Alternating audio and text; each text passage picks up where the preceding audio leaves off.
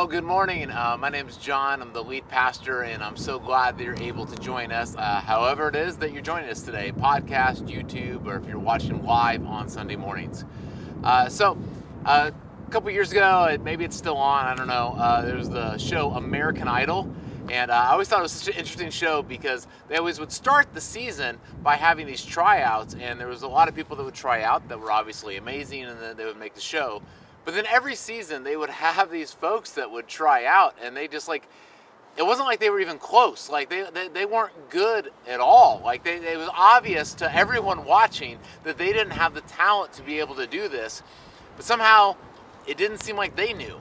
And I would always have the same question. I would think like, uh, don't these people have any friends? Like, don't they have any like family members in their life? Like, don't they have anyone who has the courage in their life to say, hey, like, I know you think you have this gift, but I need to be honest with you. This just is not your thing. Uh, or how about this? Have you ever watched like a scary movie? And uh, as you're watching the movie, uh, you'll see someone and like you're like you're like yelling at the TV uh, because they're you know, going up the stairs, and you're like, don't go up the stairs. They're like going in the woods, you're like, don't go in the woods. Because, like, you hear, I mean, you're watching the movie, like, you hear the music, like, you see the person hiding there, you know, and it's like, it's so obvious that, like, they shouldn't be doing what they're about to do. But even though you're yelling at the TV, they don't seem to hear you, and so they go ahead and make the mistake. Anyways, uh, here's my story.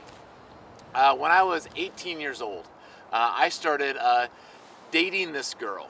And uh, as an 18 year old, I mean, I, I, was young and dumb in so many ways. Uh, but like, I had like an idea of who I wanted to be someday, you know? And like, I, I wasn't, you know, 18 year old, I wasn't looking to get married yet. But like, I even had an idea of like, here's like, here's who I want to be someday. Here's like the kind of morals I want to have someday. Maybe even like, here's like the career I might want to have, you know, thinking about ministry already as an 18 year old.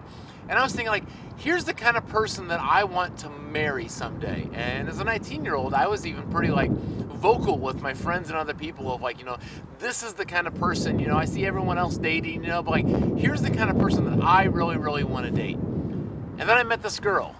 And she was cute, and she was fun, and she was interested in me, and she, you know, didn't have all the morals, didn't, you know, she, she wasn't, you know, you know, she was great, but she just she wasn't the kind of girl that I had talked about that here's the kind of person that I want to be with.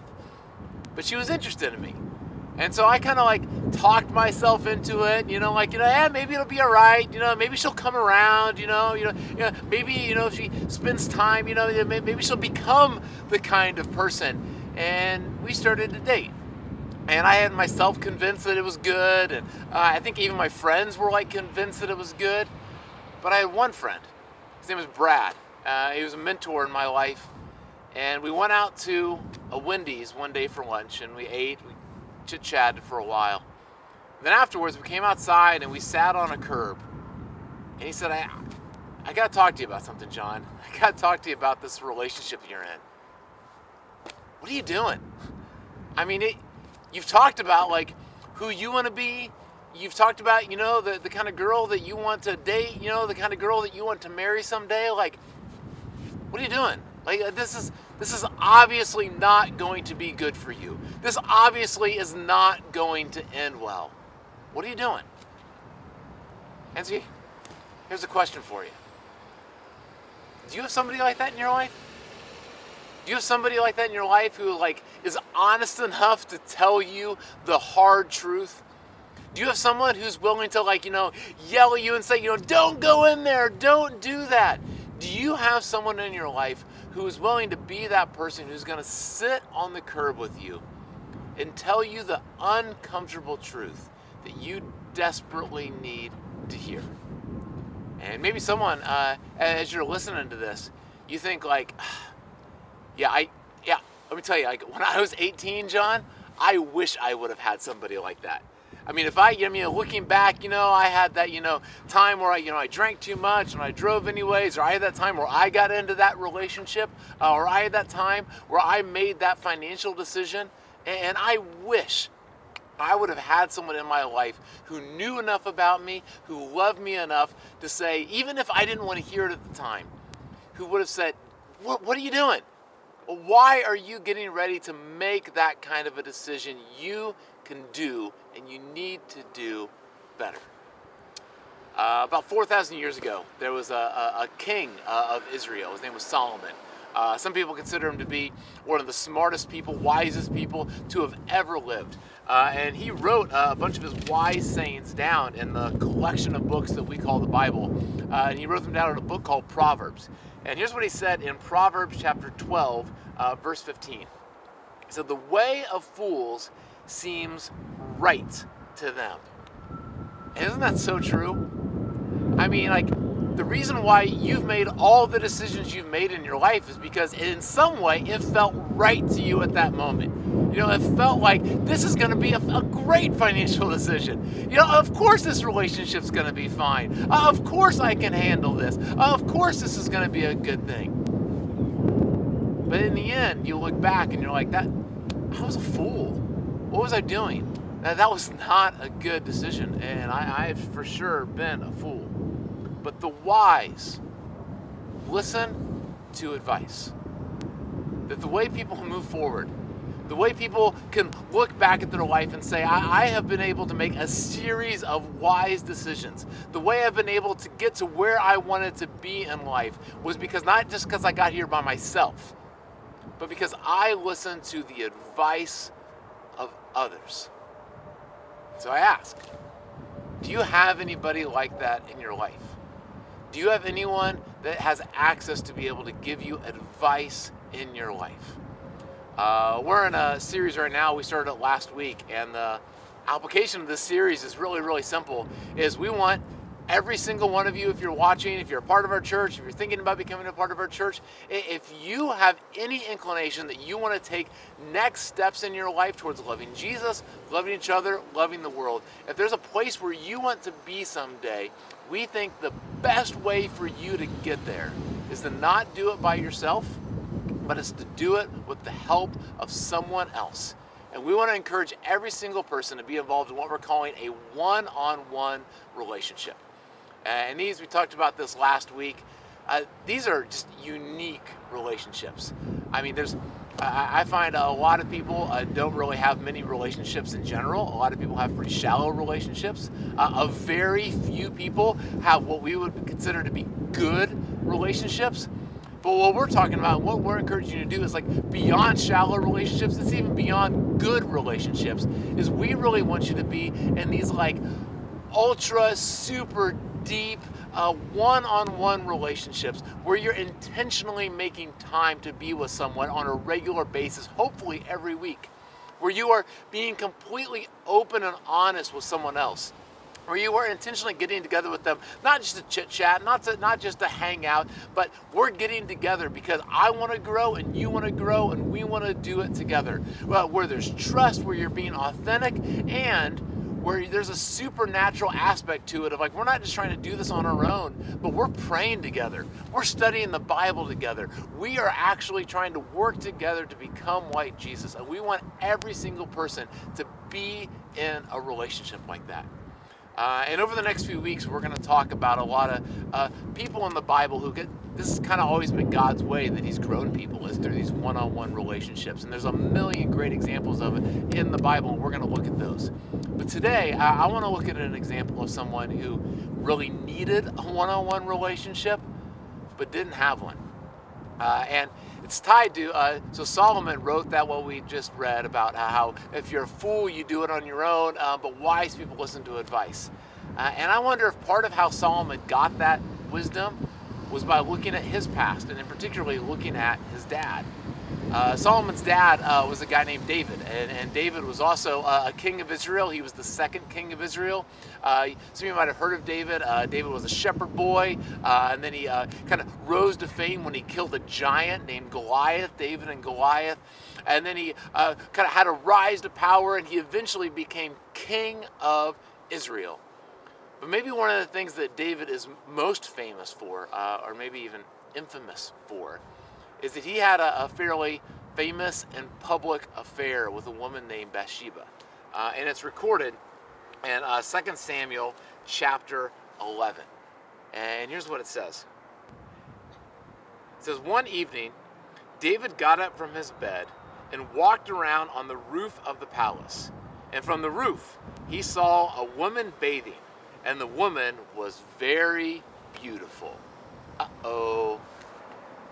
And it's interesting, what a lot of people think is that, like, this wasn't just like an accident. Like, David wasn't just like randomly one day walking around on the roof of his palace and he happened to look down on this one rooftop where this woman is bathing and she was beautiful and then kind of one thing led to another. A lot of people think that like there was like intention here. Like David like was on that part of the temple uh, uh looking on that certain rooftop for a very specific reason. Like he knew what was to go on.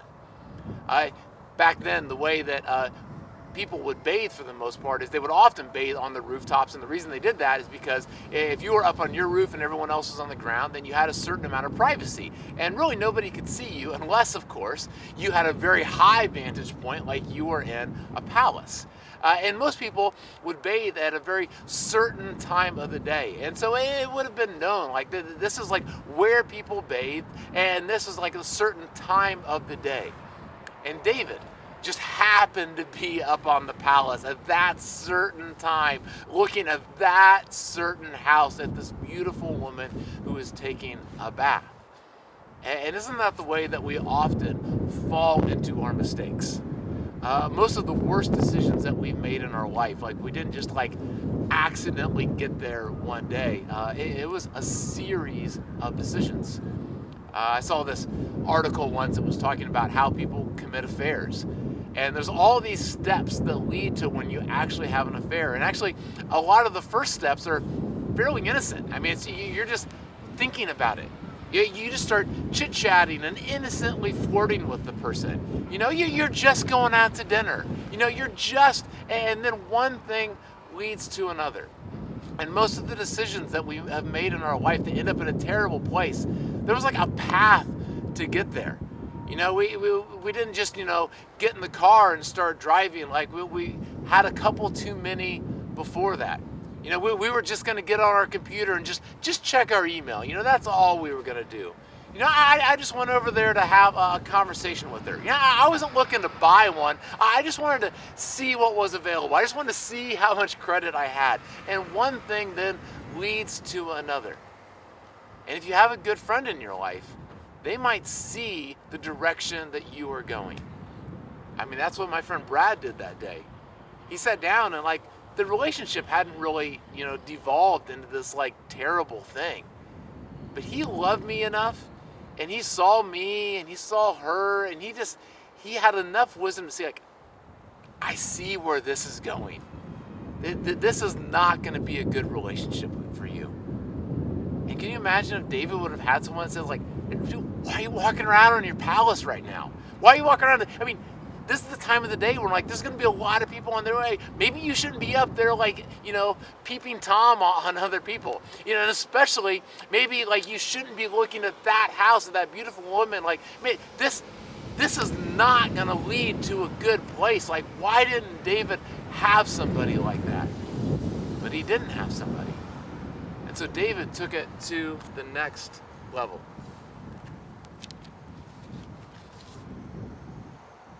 Said, And David sent someone to find out about her. And the man said, She is Bathsheba, the daughter of Eliam, and the wife of Uriah the Hittite. And then David sent messengers to get her, and she came to him, and he slept with her.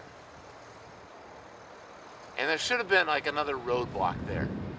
Because this messenger has now let David know, like, this isn't just like, you know, I mean, it should have really been enough for David just to find out that, like, hey, like, th- this is like this is someone's daughter, man. Like this is someone's like wife. Like, dude, you need to like. This is not something that you should go near. But beyond that, uh, by who uh, Bathsheba was, David just found out like this isn't just like somebody's wife. This is Uriah's wife, man. Like you, you, you know him. He's in your army. You fought with him before. And you know her dad. Like, this is someone like this should make David stop in his tracks. But David has already gone far enough down the road, and there's nobody there to stop him. And so David goes on, and he calls her to the palace, and they have this affair. He sleeps with her. And if you go on and you read the rest of the story in 2 Samuel chapter 11, it just gets even worse from there. Uh, uh, they, they, they, sleep together, they have this affair. She ends up being pregnant. Uh, and then David tries to cover the whole thing up. And so he has her husband Uriah, his friend, murdered and killed. And the whole thing it just ends up in this really the worst moments of David's life. Uh, David, in many ways, was this great king, this charismatic leader, uh, had a lot of great gifts, uh, was called a man after God's own heart, uh, wrote uh, many of, he wrote a book of the Bible called the Psalms, had all these great prayers. You know, he was the guy who had a relationship with God. David had a lot of great things going. But this moment in David's life, he was never the same. His leadership was never the same. His relationship with God was never quite the same and maybe most of all, his family and his relationship with his kids just spiraled out of control. Uh, just a nightmare. And some of you, maybe you can relate, or maybe you know someone. And like, man, there was that like that moment, that decision in their life, like that that, that financial decision, that sexual decision, that that uh, diet decision or decision not or exercise or you know whatever it might be that moment or season in their life was so destructive that like they've never recovered. And like, could you imagine if in that moment you would have had someone to say, dude, what are you doing? Don't do this. This is not going to end well. And you wonder for David, where were those people? I mean, where were the people in David's life that should have been there and said, hey, man, this is not going to go well. Don't do this. And it tells us at the beginning of 2 Samuel chapter 11. This is how the chapter begins. It says, In the spring, at the time when the kings go off to war, David sent Joab with the king's men and the whole Israelite army.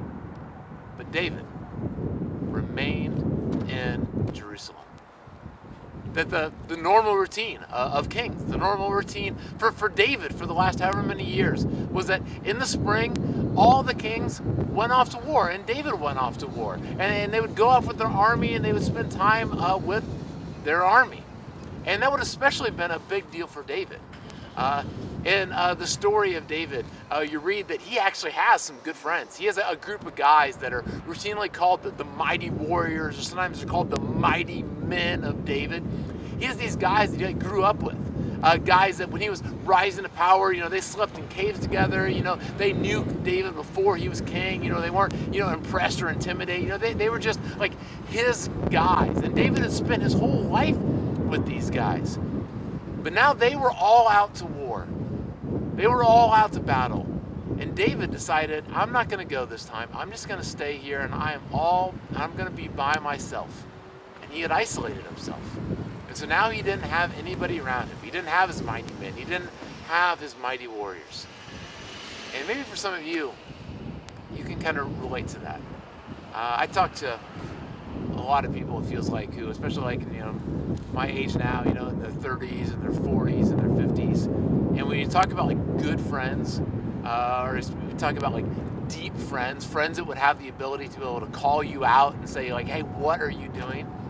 A lot of people say like, yeah, no, I like, I used to have friends like that. I mean, like when I was in high school, you know, I had some teammates, I had some friends. You know, when I was in college, we had a group. You know, uh, before we got married, you know, I had a, you know, a, roommate, I had a couple guys that I lived with. You know, we we really, like, I used to have people like that, but now like they're they're out there. You know, we're, we're still in contact. We email, we call, but like we just don't have that kind of relationship anymore, and that's not going to work for you to have someone who has the ability to be able to call you out on your stuff, it has to be a regular relationship.